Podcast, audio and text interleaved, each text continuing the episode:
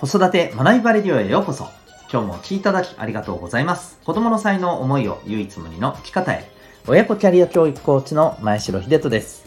指紋ナビ、各種心理学、絵本講座、塾講師の経験を取り入れたオーダーメイドのコーチングで、AI 時代変化の激しい社会で生きるために必要な知識やスキルを小中高生が学べる、そんなサポートをしております。このチャンネルでは共働き子育て世代の方を応援したい、そんな思いで子育て、キャリア、コミュニケーションに役立つ情報メッセージを毎日配信しております。今日は第491回になります、えコミュニケーションとオールマイティというテーマでお送りしていきたいなと思います。まあ、お子さんにこれから必要なこととか、え、まあ、教育にがっつりね、関する、え、話題でございます。え、また、この放送では、本都挑戦のヒーロー、希望戦士タクシオンのヒーローズラボシンを応援しております。はい、それでは、え改めて本題に行きたいと思います。えっ、と、今日は、まあ、そんなテーマなんですけれども、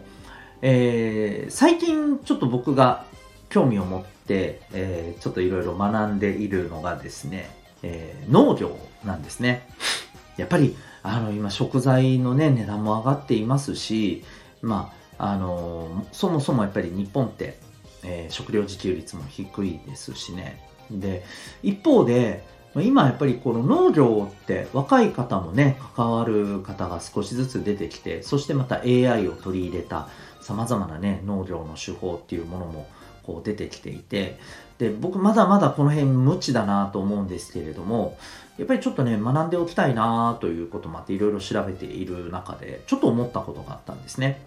あの、日本って、やっぱりこの農業をするっていうことを考えたときに、まあ、地理的になかなか難しい条件がある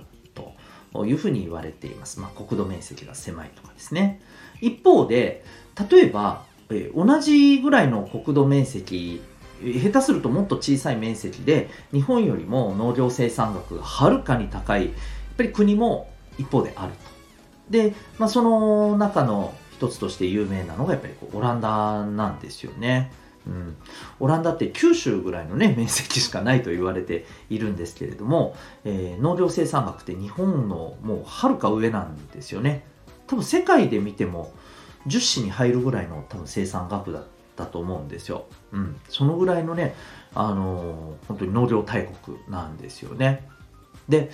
えー、彼らの農業のスタイルって、まあ、非常に日本とは、まあ、真逆というか、これ、日本でこれやったら多分厳しいよって結構言われたりしてるんですけれども、えー、少ない作物に絞って、徹底的にそれを、まあ、効率的に生産していくっていうスタイルらしいんですよね。うん。まあ、だからこそあの生産額をこれだけ、えー、大きく出しているっていうところで日本がただこれをやるとですね、えー、その自給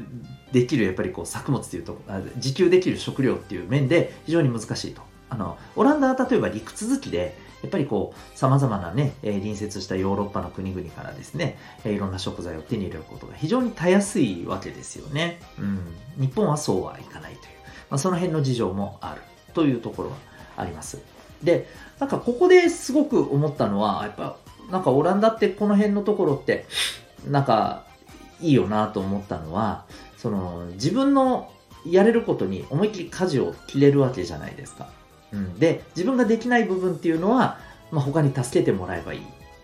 まあ、つまりそういうつながりをしっかり持っているからそういうことができるわけですよね。で、日本ってなかなかこの辺が、難しいというところを考えた時に日本はじゃあ、えー、どんな方向を模索すべきか。例えばいろんなものをもっと自分たちで、えー、少ない面積の中で工夫して作れるようなことをそれこそ AI も取り入れながらやっていかなければいけないのか。あるいは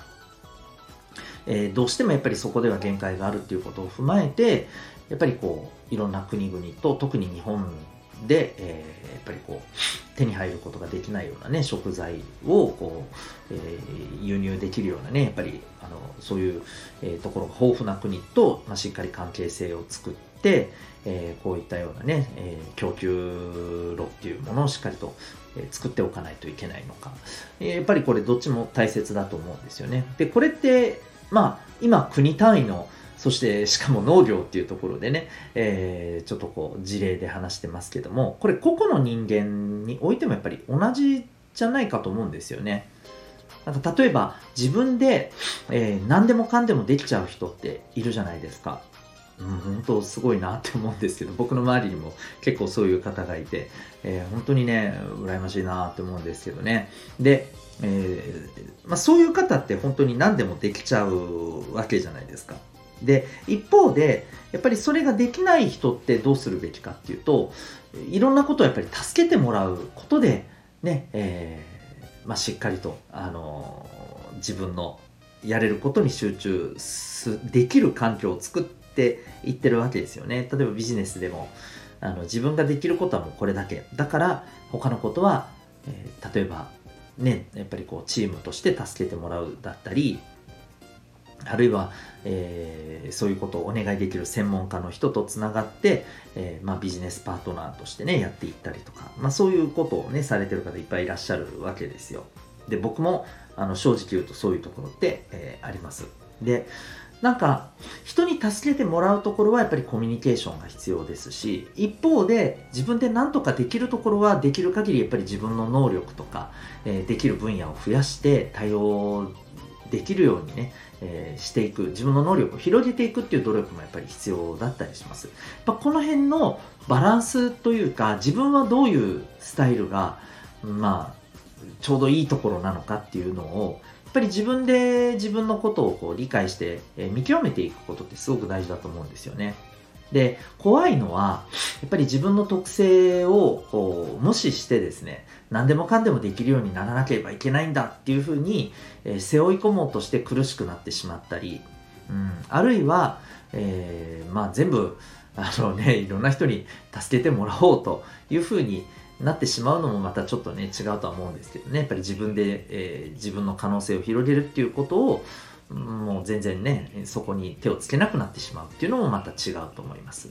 なんかやっぱこの辺のところをですね、えー、見極めていかないといけないなと思うんですよね。まあ、自分で、えー、広げられるところを広げる、えー、で自分でできないところはちゃんと助けてもらえるようなやっぱりこうコミュニケーション力もつける両面しっかりとね磨いていくことが大事なんじゃないかなというふうに思いましたはい、えー、まあこれはあの何よりもですね、また私たち大人がですね、えー、それをやっぱりね、やっていくことっていうのもね、すごく重要じゃないかなというふうに思います。まあ、ぜひ、えー、コミュニケーションと、まあ、自分の能力を広げるオールマイティーさをね、えー、できる限り身につけていく。まあ、どちらもね、自分にとって、えー、いいところ、このぐらいのところが、まあ、え、自分のスタイルには一番合ってるのかなっていうのをね、見つけていければいいと思います。あの、